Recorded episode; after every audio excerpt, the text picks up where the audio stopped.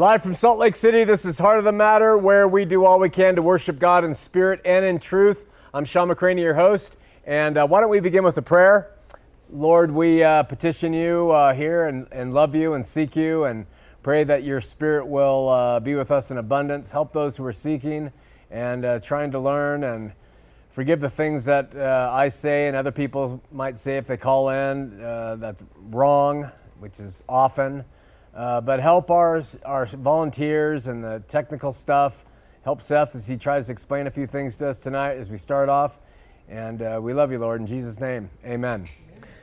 Got brother Seth sitting here right to my left, and uh, he is the behind the scenes guy when it comes to our technical uh, manipulations. And we are still on one. There's Seth. Uh, we Seth, he's going to talk to me uh, like I am really, really dumb about these things, and he's not acting. That's why he's laughing, because I am very dumb about these things. So, start off with the basics. We have two websites. Yes, so we have Heart of the Matter website, which is hotm.tv. Uh-huh. Um, and it show it has our whole archives of all of the shows that we've have ever done. Um, just go to the archive page there. Uh, and then we have campuschurch.tv, and that's the same thing.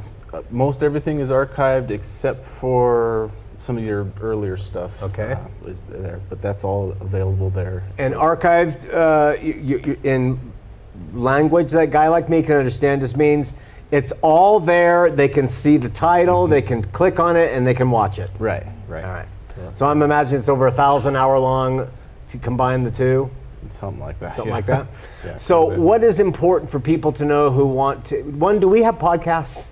Yeah, so we have podcasts. That's what that's kind of our whole meeting here. So if you have an, an Apple device, uh, an iPhone or whatever, uh, if you go to your podcast, so it's the purple little icon there, and you go there and you do a search and uh, search Heart of the Matter, Shawn McCraney, and you'll find two of the podcasts. So you'll have uh, the Heart of the Matter podcast and the Campus podcast.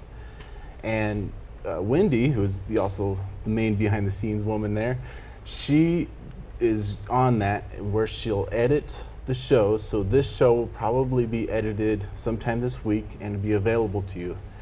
And once you subscribe to that, um, it will automatically download to your phone and you can listen to it anytime, anywhere. How do you subscribe?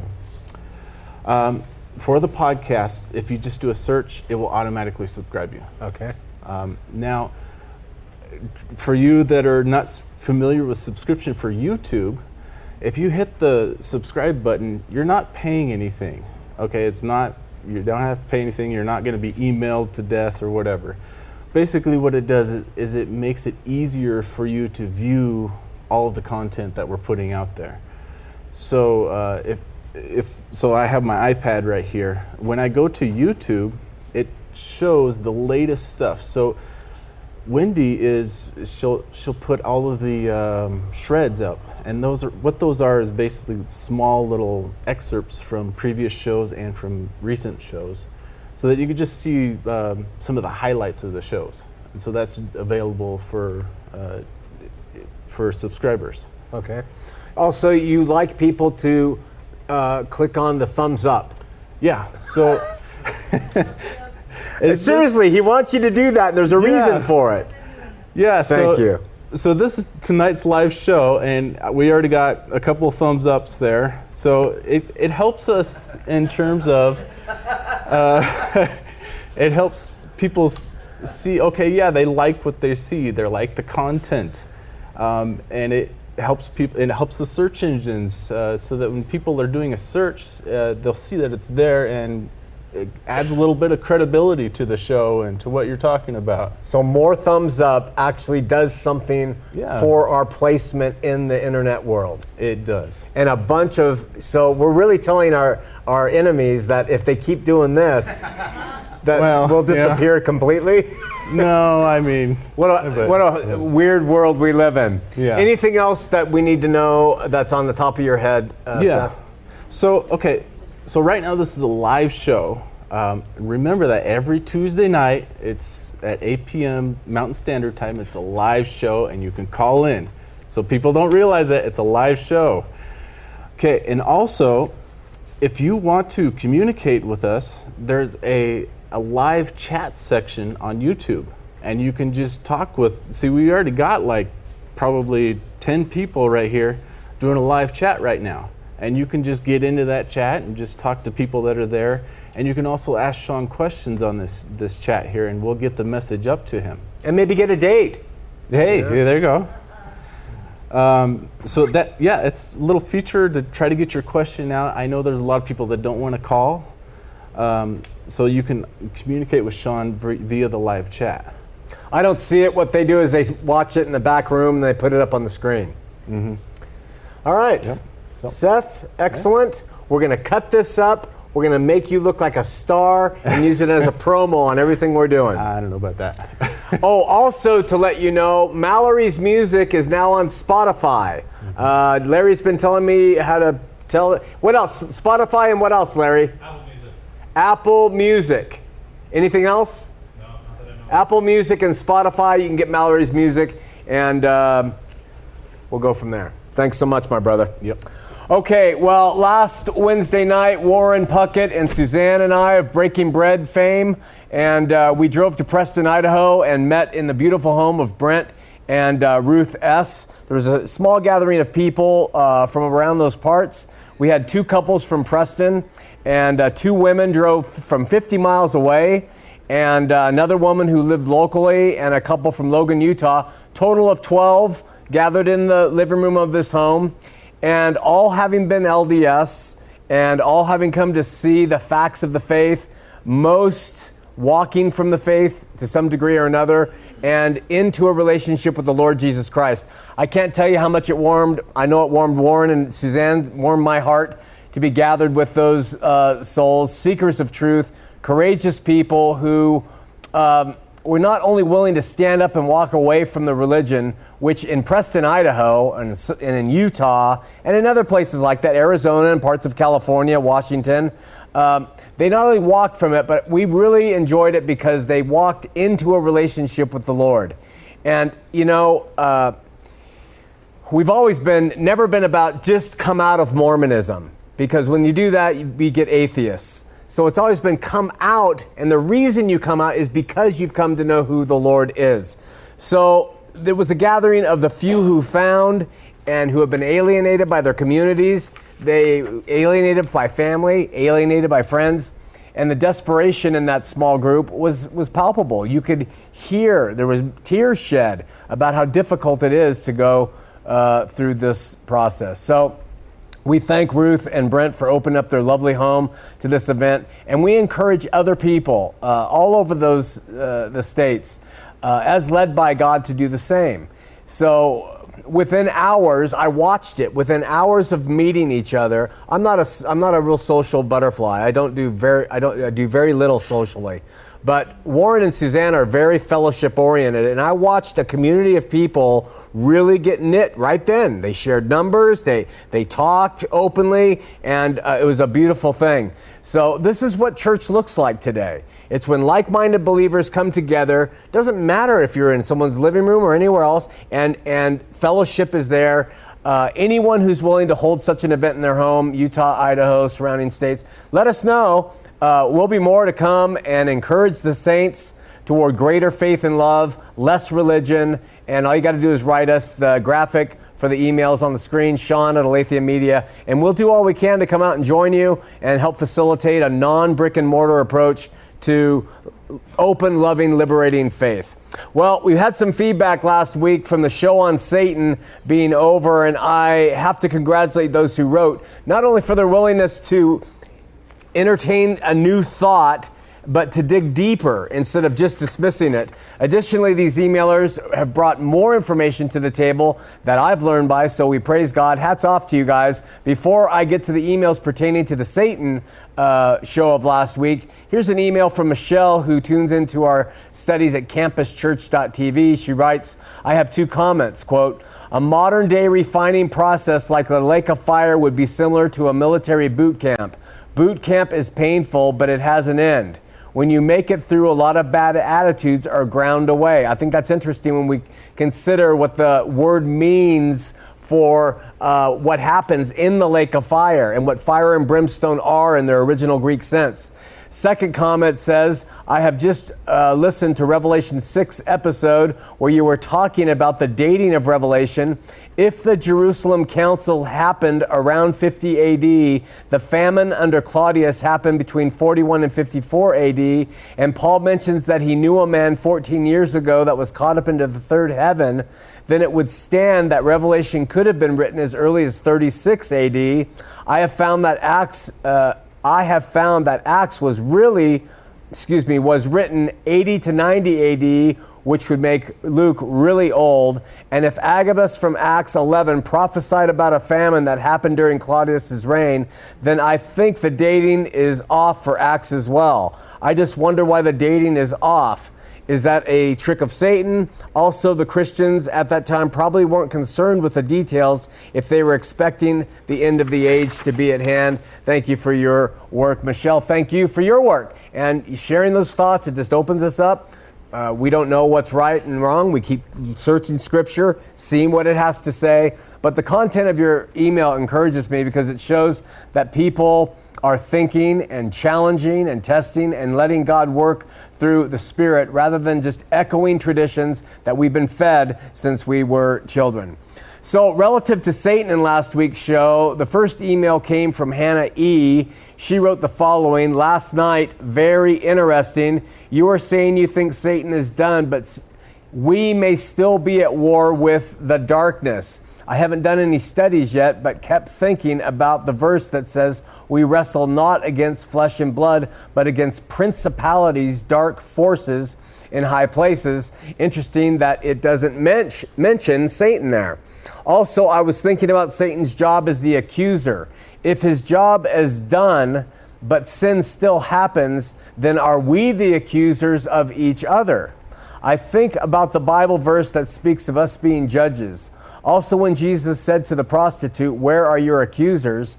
Maybe there's another crucial reason for us to choose with Christ to help forgive each other. Also, still struggling with the train of thought about us being able to choose darkness. That would mean that darkness still exists. And if darkness and sin still exists for those not in Christ, then does that mean the law remains for those who don't uh, accept his shed blood? There's a lot of questions here. When the Bible speaks of a day when God will wipe away every tear and there will be no more pain, I don't see how that can happen if darkness is still exists anywhere.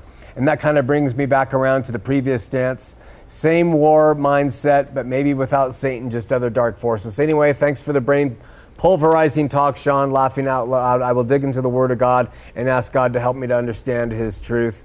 And she says, thanks. So, the tenor, tone, and words of Hannah give this old man uh, in the world, it gives me comfort to know that there are people out there who are just challenging their thought, reading Scripture by the Spirit, seeing what's true, holding to what's holding fast to what's good, letting go of that which is not. So I'm proud to belong to a family of such believers.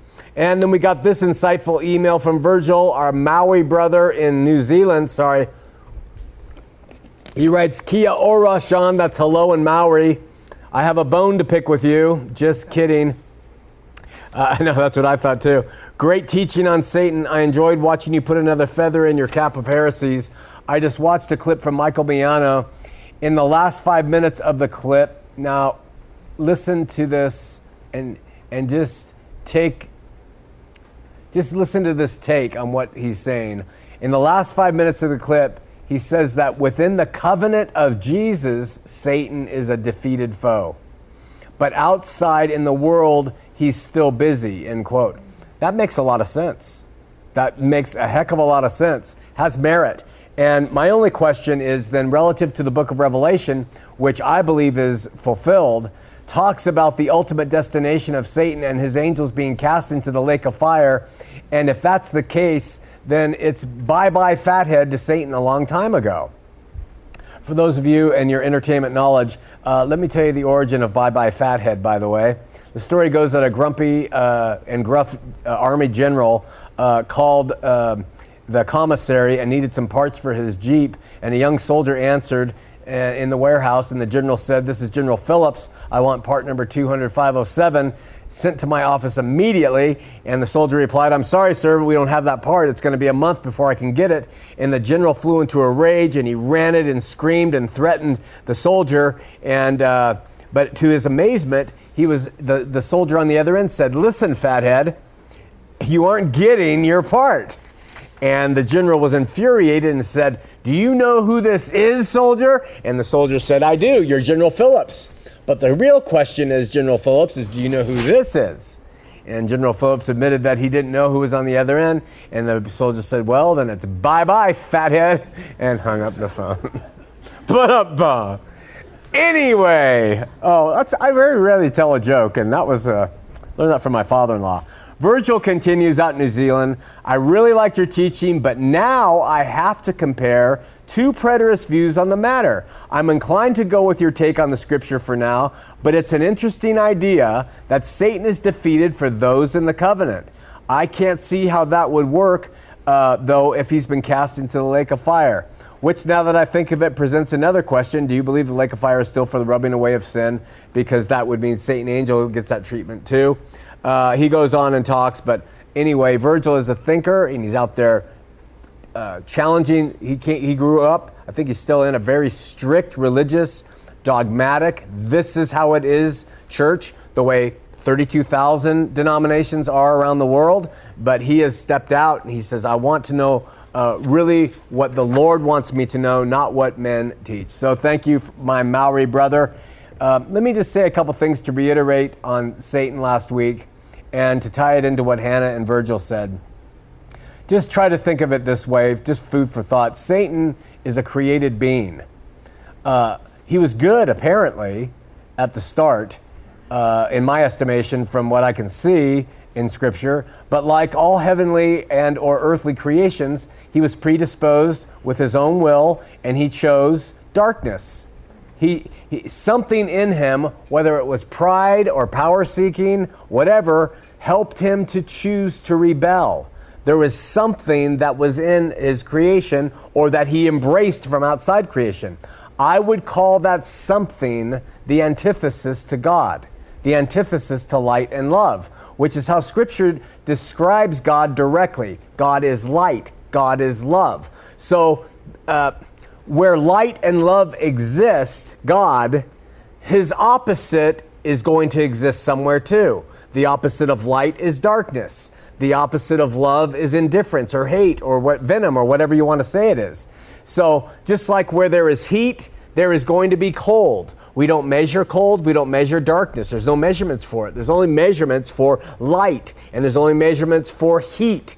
So, uh, to me, this is the real nemesis the real terror of dark and death. It was the opposite force that called Satan, a created being, to its side. So Satan was not, and we often forget this, was not the originator of the dark. Satan did not, he's not the king of darkness. He was just a created angel that fell and was cast out of heaven. So Jesus wiped out uh, what his works were through his life and death, is proven by Scripture last week, and uh, so he is no longer needed. But like we suggested last week, dark, the opposite of light, has always existed by virtue of the fact that God is eternal and always has existed, never goes away. So I contend in the face of real fulfillment scripture that the being of Satan is over, but the truly original sinister nature still abides because God still and always will abide. Um, it could be like Hannah intimated that we are now the accusers. And uh, there's so much thought going into that, but I just wanted to touch on those things. Who knows where all this is going, but let's keep looking. So I'm going to step away from what we've been working on on the board for the past uh, year and talk about something that occurred when I was traveling with the Pucketts last week. Um, actually, it was before we hit the road. Warren said something to me in the, uh, the parking lot of a McDonald's, which, by the way, he didn't eat because he's on a diet. The ministry is aimed at accomplishing three things. And I sat down with three guys when I was in school of ministry, and we said, This is what the ministry is going to be about. And we came up with reach, teach, and serve. That was what we came up with. First, we're aimed at reaching people with the news of Jesus Christ, the good news, um, all people, but especially the LDS. That was our thing. And we believe that many of them are in tremendous spiritual bondage. And we believe that many people of many faiths are in great spiritual bondage. We have always believed that Jesus is the operative key to success, to emancipation, to freedom in Christ, uh, to freedom in your life is by and through Christ. So it's reach out to people, and that's what we do through Heart of the Matter. The second general area we focus on in the ministry is teaching. So first we reach out to the lost and the, uh, the, those in bondage, and then we say we will teach what uh, the Word of God says. And we do this through our books and through weekly campus gatherings twice on Sunday as we go through the Bible verse by verse. And um, very important. First you first you reach and then you teach. And um, this leads us to the final focus of the ministry, but it's really the culminating value of the ministry. And what I mean by this is the first approach of reaching and the second focus of teaching have a reason, they have a purpose. We just don't think it's to get people saved, and we don't think it's just to get them saved and to teach them. We think there's more to it. And what I'm going to talk about now is going to sting a little bit because it is um, it's biblical. I'll stand by it. It doesn't make friends, but I think it's true. It's kind of arrogant sounding, actually. Uh, I don't include myself necessarily in this third group, but all that we do is reach and teach to truly support those who are the sons and daughters of God. And they are known in Scripture as the few. The few. Uh, we read in Luke 13, 23, 24, Jesus said, uh, one of them said to him, Lord, uh, are there few that be saved? And he said unto them, Strive to enter in at the gate, for many, I say unto you, will not enter in and shall not be able. Then in Matthew uh, 7, 13, 14, Jesus says, Enter into the strait gate, for wide is the gate and broad is the way that leadeth to destruction. That's a apulomai in the Greek. That means that rubbing away. And many be there which go in thereat. Many be there that go in thereat because strait is the gate, narrow is the way which leadeth unto life, and few be there that find it. And to me, in the context of all scripture, what Jesus has suggested is that while he has reconciled the world to God through his shed blood and his given life, and there are only a few who will not face afterlife apulomai, afterlife destruction, rubbing away of what is in the uh, flesh. Jesus touches on this fact in the parable of the sower. And he describes, he uses ground as to describe the heart type of different people. And you know that the first heart type is wayside soil. And the seed, which he says is the word of God, is thrown on the wayside soil, and it doesn't even have a chance to get in the soil or whatever because Satan, the fowl of the air, comes and gobbles it up the word. It's just taken right off. So they never, these are those who never really know anything about him at all. Nothing, right? But the second heart type or ground is stony soil. And he says this heart receives the word joyfully, takes it into their heart, but the uh, uh, um, cares and riches of the world, no, no, no, persecution for the word of God causes the root not to be able to dig in. And so those roots are exposed to the sun and they dry up and die. But he says these receive the word of God with joy. All right. Then the third type of heart ground is thorny. And Jesus says with these, they too receive the word. And it goes and it actually takes root. You know, deep goes the root, up comes the fruit. And it goes deep with the root, and then it starts to produce fruit upward, he says. So this is someone who's moved along and really progressed in and through their relationship with Christ. But he says what happens is uh, they get choked out by the thorny vines that crush it. And he says those are the cares and the riches of the world. So you get caught up in the things after you've been a Christian a while, you're bearing fruit, but the cares and riches of the world choke you out. And then final uh, heart type of ground is what he calls good ground, and those receive the word in their heart, and it takes deep root downward, begins to f- produce fruit upward. And Jesus said, These produce fruit 5, 10, uh, I don't know if he uses 20, fold fruit. So different amounts of fruit come from the person who this uh, seed is planted in. It is this last heart type ground that is the focus, the primary focus of all that we do. We reach best we can, we teach best we can, but out there in this room, out there in uh, the world who watch the shows, we are trying to help teach and teach ourselves as we go, hoping we are of that, that we are of the few. Because that is scriptural. It, it, it's not a huge number, even though I believe in total reconciliation. I believe that there are very few sons and daughters. So these are not just those who have been reached. These are not just those who have been taught. These are the few who, through suffering and loss of their flesh, have shown, possibly proven, I don't know, that they are genuine followers of Christ in this world. These will exist in the world hereafter as joint heirs with Christ. Um, joint heirs, that's biblical. They will jointly share in all that Christ has been given from his Father, and he was given all things.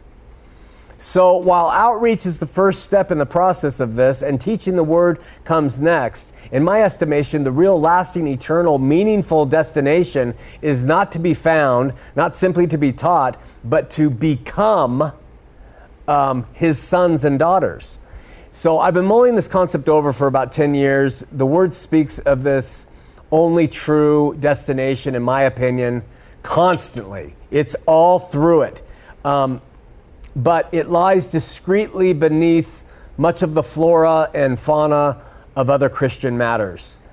Last week, as, as, as Warren and I were together, he mentioned a passage in Luke, and it struck me hard. It's found in Luke 14. All by itself, just taking it all by itself, it says, Jesus says, so likewise, Whosoever be he be of you that forsaketh not all that he hath, he can't be my disciple. I know this is heavy, you guys, but for truth seekers, they don't care. So that's what we're speaking to tonight. Jesus says it, not me. I'm not a legalist. I believe in total reconciliation. But to be sons and daughters, Warren brought that up, and I thought, wow, I so the passage stewed my brain, and the next morning I decided to do a study on it. Those who are ready to hear, turn to Luke chapter 14, verses 25 through uh, 35, and let's read because it'll open up your uh, eyes to some pretty cool things, I think. In chapter uh, 14, verse 25, it says, And there were great multitudes with Jesus and he turned and said to them. So we know right off the bat, he's not talking to his disciples. He's talking to the masses here. That's a rarity in scripture in the New Testament. He doesn't uh, we don't often see him talking and addressing the masses. So he turns and he says to them, that's the context, a large group following him. And he tells them what it really takes to be his disciple to be his disciple. So he turns and says to them, verse 26 If any man come to me and hate not his father and mother and wife and children and brothers and sisters, yea, and his own life also, he cannot be my disciple.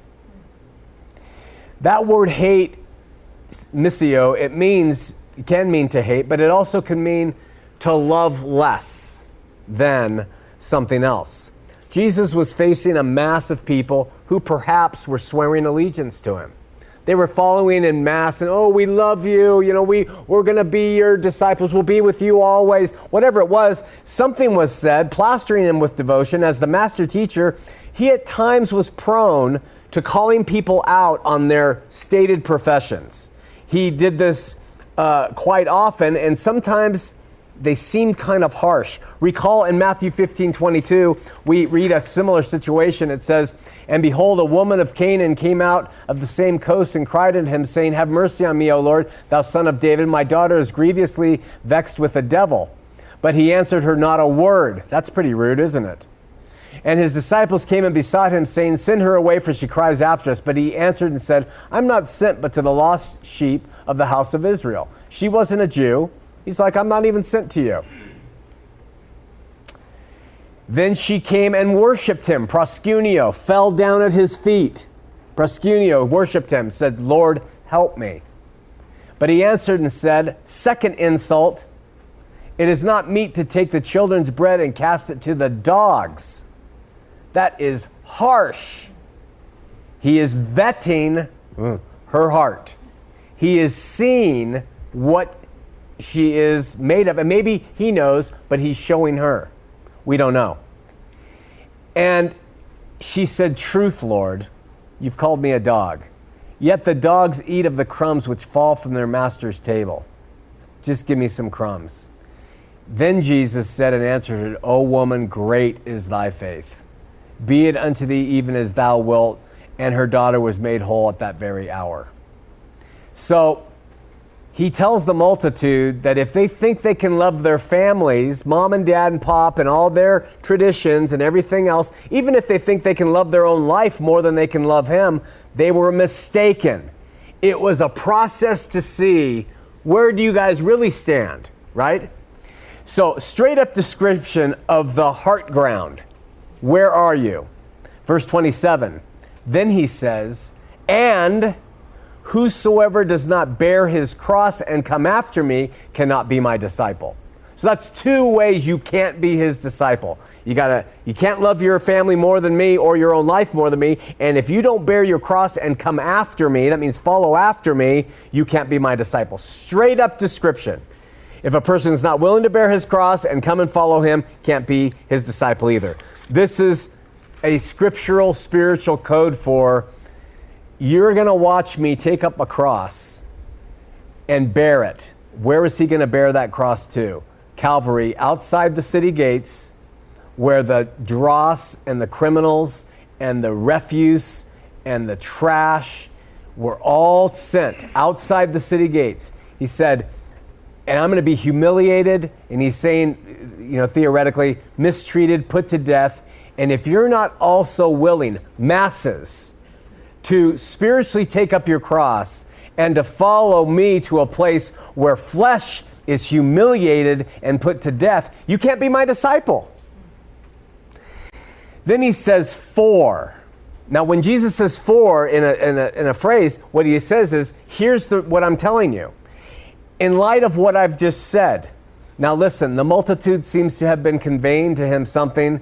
It's a valid reason why he would address them this way. We don't have it written but he seems to pull from two examples from real life to teach them. He says, For which of you, intending to build a tower, doesn't sit down first and count the cost? The cost. There's the tie in. You want to be my disciple? Have you counted the cost? He says, Whether you have sufficient to finish it. The multitude was following him so he gives them a little thing. He says, How many of you sit down to build a building and you don't calculate the cost to do it and your ability to finish?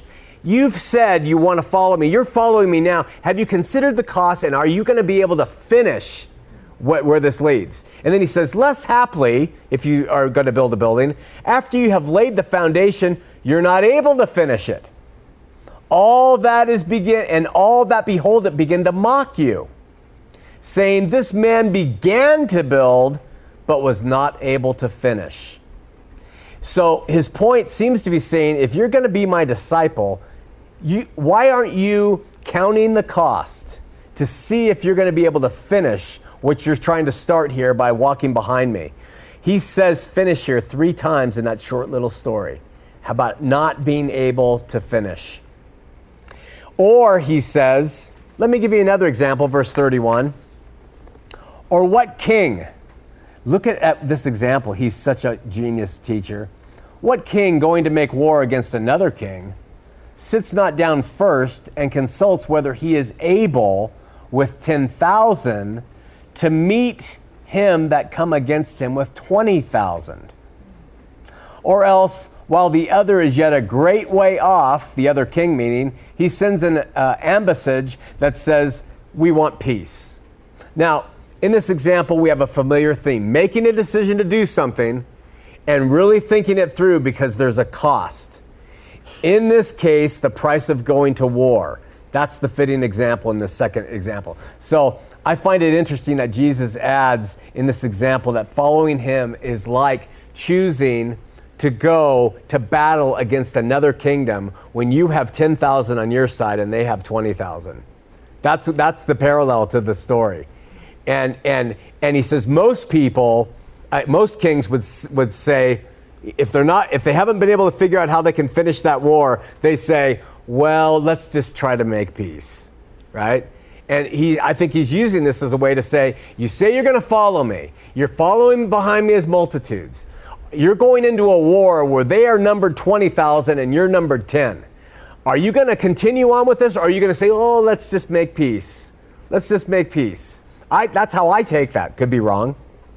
So, having provided two examples from life, actually, having provided two reasons how you can't be his disciple, and then giving two examples from life, Jesus says, Are you ready?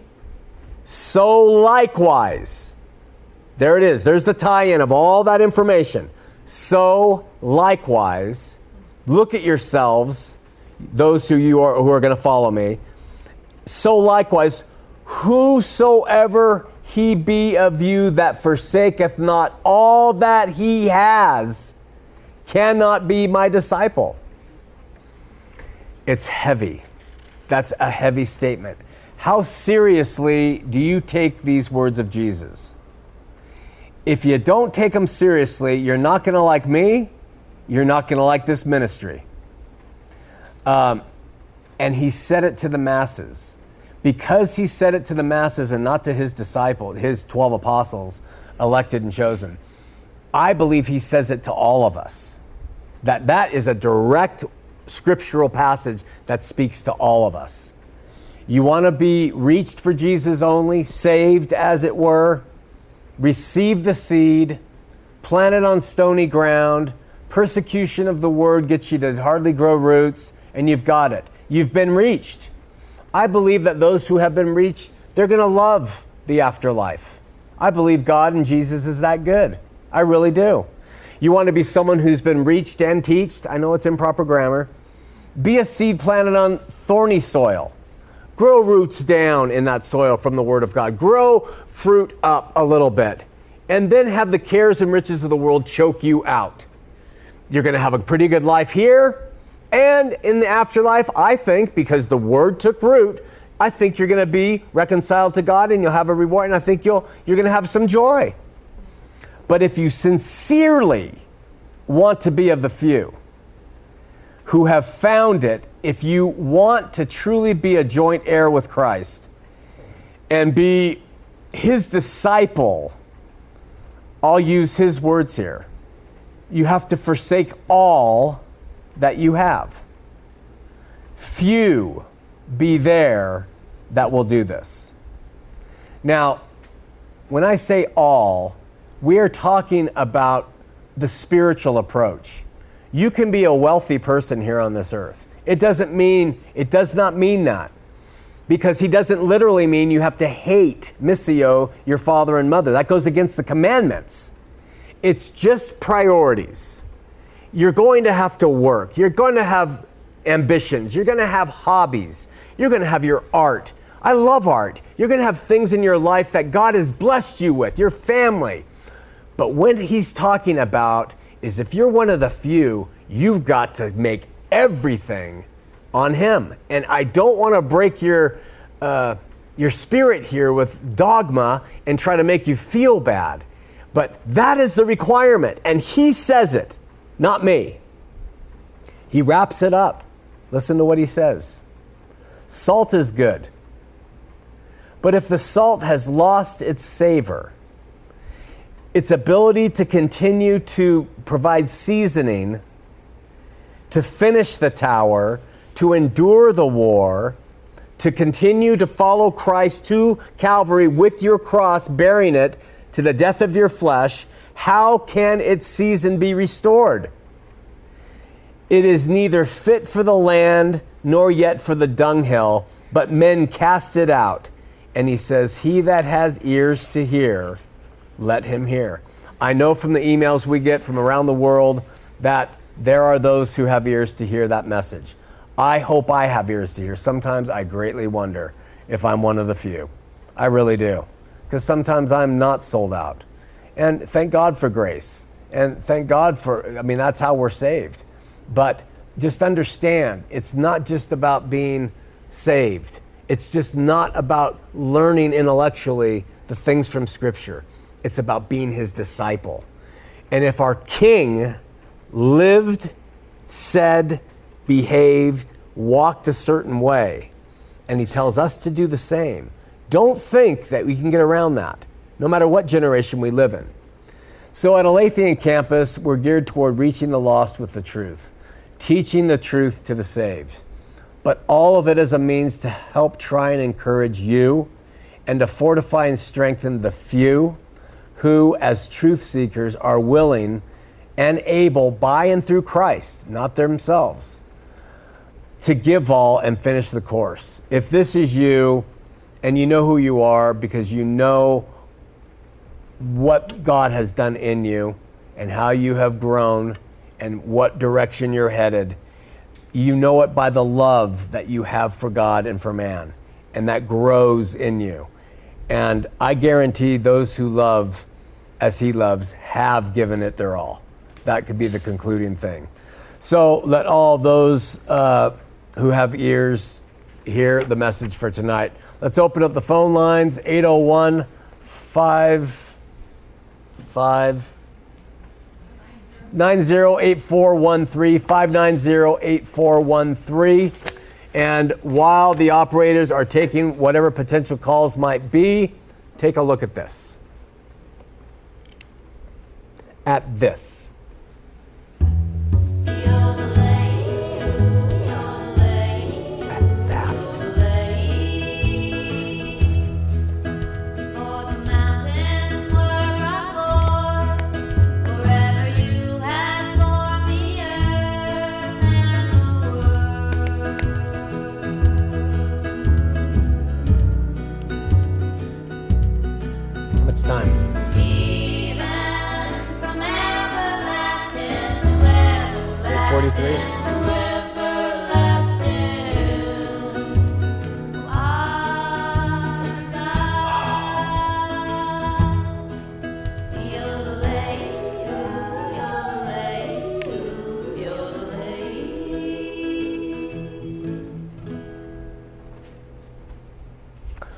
Okay, I guess I'll do this. I wasn't gonna, I was gonna. It's very painful, but I'm gonna do it anyway. We don't often do this, uh, but it's unusual. What I'm going to do is inform, I'm not gonna beg, and uh, I will do this tonight, but not again, at least for another few years, as we uh, will leave the situation in God's hands. You know that I'm of the opinion, and always have been for 12 years, that where God guides, God provides. And when the provisions actually come to a place where they don't provide, our ministerial efforts will end. And it's the only way that I can see it. He has not led people to provide, and so we're going to do it that way. Uh, I, I feel bad that this message is following what I just talked about because this has nothing to do, being His has nothing to do with uh, contributions to a ministry. It, uh, it, it has nothing at all, so I, please don't tie those together. But I do feel an obligation to inform those who are involved in the ministry the state of our affairs. And it's up to you on how, if, if or when you choose to respond. Because of my insistence to teach what I believe is the true, uh, the truth of Scripture, we have lost fi- financial support over the years 80%. I met with Derek today and we talked the numbers. From 2009 to 2013, we moved into the black as a ministry uh, after nearly a decade of being in the solid red. And then in 2013, after going after the Christian churches, uh, we began to slide, slide backward. So that was the first week of 2013, we began to see the steady decline. And times have never been more tough uh, than now in the ministry, but not just for the ministry. These times are very tough on individuals too. And I understand that and I appreciate that and I respect that fact. Uh, but I've learned that many people, they believe we are flush with cash because we don't talk about it. And that's far from the truth. From January to June, we've had total donations from campus, uh, church, and and uh, Heart of the Matter of thirty-five thousand dollars. Now that's an average of fifty-eight hundred a month, and to some people that's a laughable amount, but to other people it sounds like a huge dollar amount, and it is a lot of money. Um, with those funds, we run the ministry. We run the utilities, the lease of the church studio, the insurance the water, the maintenance, the internet, the website development, benevolence, which is not much, uh, payroll, and reimbursements. And whenever anyone has asked for help, we have tried to give it. Um, I spend 20 to 30 hours a week in preparation and 20 to 30, maybe sometimes 40, pres- uh, presenting and other ministerial functions, including travel and counseling with people. In the last two months, haven't had an income, uh, my average income from February to June was 2000 a month. Uh, I would take zero money from the ministry if I could make ends meet uh, to do what I do, but I can't. And so, you know, I do artwork and you know that I sell that, but uh, that's not a, any artist knows that's not a regular thing unless you really have a following. So uh, I'm, I will look for another job. That's not a problem. I've done it before in ministry worked at odd jobs to keep money coming in. But I can't do it all anymore. We and it's too much time to produce what I feel is a quality product um, to both work outside and support my family and continue to do that. So, watching the steady decline in financial support over the past quarter, I decided to inform you, our viewers, and let the chips fall where they may. Listen, we do not want you to throw money at the problem. Um, that would just be a temporary solution to a long term problem. And I'm just shooting straight with you. Uh, and so, and I'm not going to make this announcement month in and month out. We aren't going to go that route. Our hope is that being informed, if you are in a position that has always been the case, we don't want starving students. We don't want people on a limited fixed income. We don't want retired people who can't make ends meet. We don't want people who are needy uh, giving the widow's mite. I don't believe that's scriptural at all. But if you are in a position and led of the Lord, so take it to Him, uh, we would appreciate systematic uh, support of the ministry. A dollar a month to whatever amount you want a month systematically would go a long way rather than just writing us a check once and saying, okay, we've helped. We, it, it just doesn't help us plan and, and uh, budget for what we do. Additionally, and this is for people who can't support the uh, ministry financially, and there's a lot of you, and I understand that. But if you will share the ministry with your friends and with your family, and more importantly, if you will pray for the well being of the ministry financially, those two things are sacrificial on your part that we would greatly benefit by, probably even better than cash. But, uh, you know, having said that, uh, we'll take the cash too. So, this is the present situation. Does ministry cost money, even a deconstructed ministry that's online? And yes, it does. And I believe in the work we are doing, and I refuse to let this situation become a focus, but it's only fair to give all interested parties a heads up. I'm going to make the same speech at our campus gatherings, and uh, we'll see what happens from there. If you're led, you can go to hotm.tv, and or you can write us at uh, the address that are on is on the screen. Um, It's unfortunate that in this world we got to deal with the material. And I preach against material religion, but it's a fact of life. And ultimately, we could get to the point where we just don't have it anymore. That may be God's will. I'm open to that. He may be moving us, me, in a different direction. If that's the case, let the chips show us. Because if they do after another month or so, if we see that this hasn't, then it's fine. We can do that. There's thousands of hours of material from us. And I'm not saying, you know, we can't continue to benefit from that. I think we can keep those websites going uh, without a tremendous amount of financial support, and we'll do that. But I'm just trying to keep you, uh, uh, trying to be fair to people who have invested themselves in the ministry to let you know with their heart, their emotions, and their pocketbook. This is where we are, and this is how it is. We have Michael in Oklahoma on line one. We'll take this call and wrap it up for the night. Michael, you're on Heart of the Matter. Hey, what's up, Shawn? How are you? I'm doing good. How are you? Happy?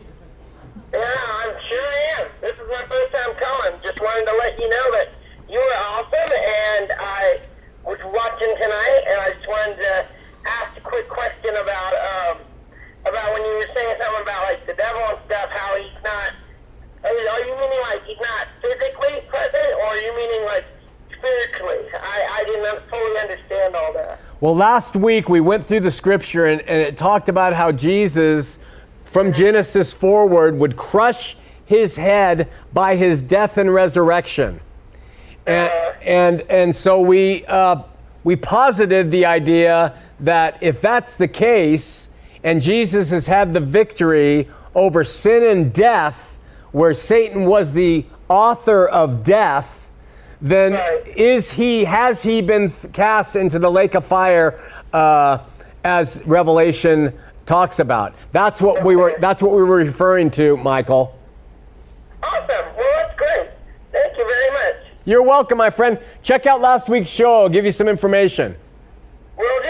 All right, man. I'll keep watching. Love your attitude. Thanks. All right. Love you, bro. Love you too. Bye. I tell you, those people with a little bit of a southern accent, they always get me. They're just so friendly. Uh, these Pucketts got that thing going. It's so friendly. Anyway, we will continue on with our board uh, conversation next week here on Heart of the Matter.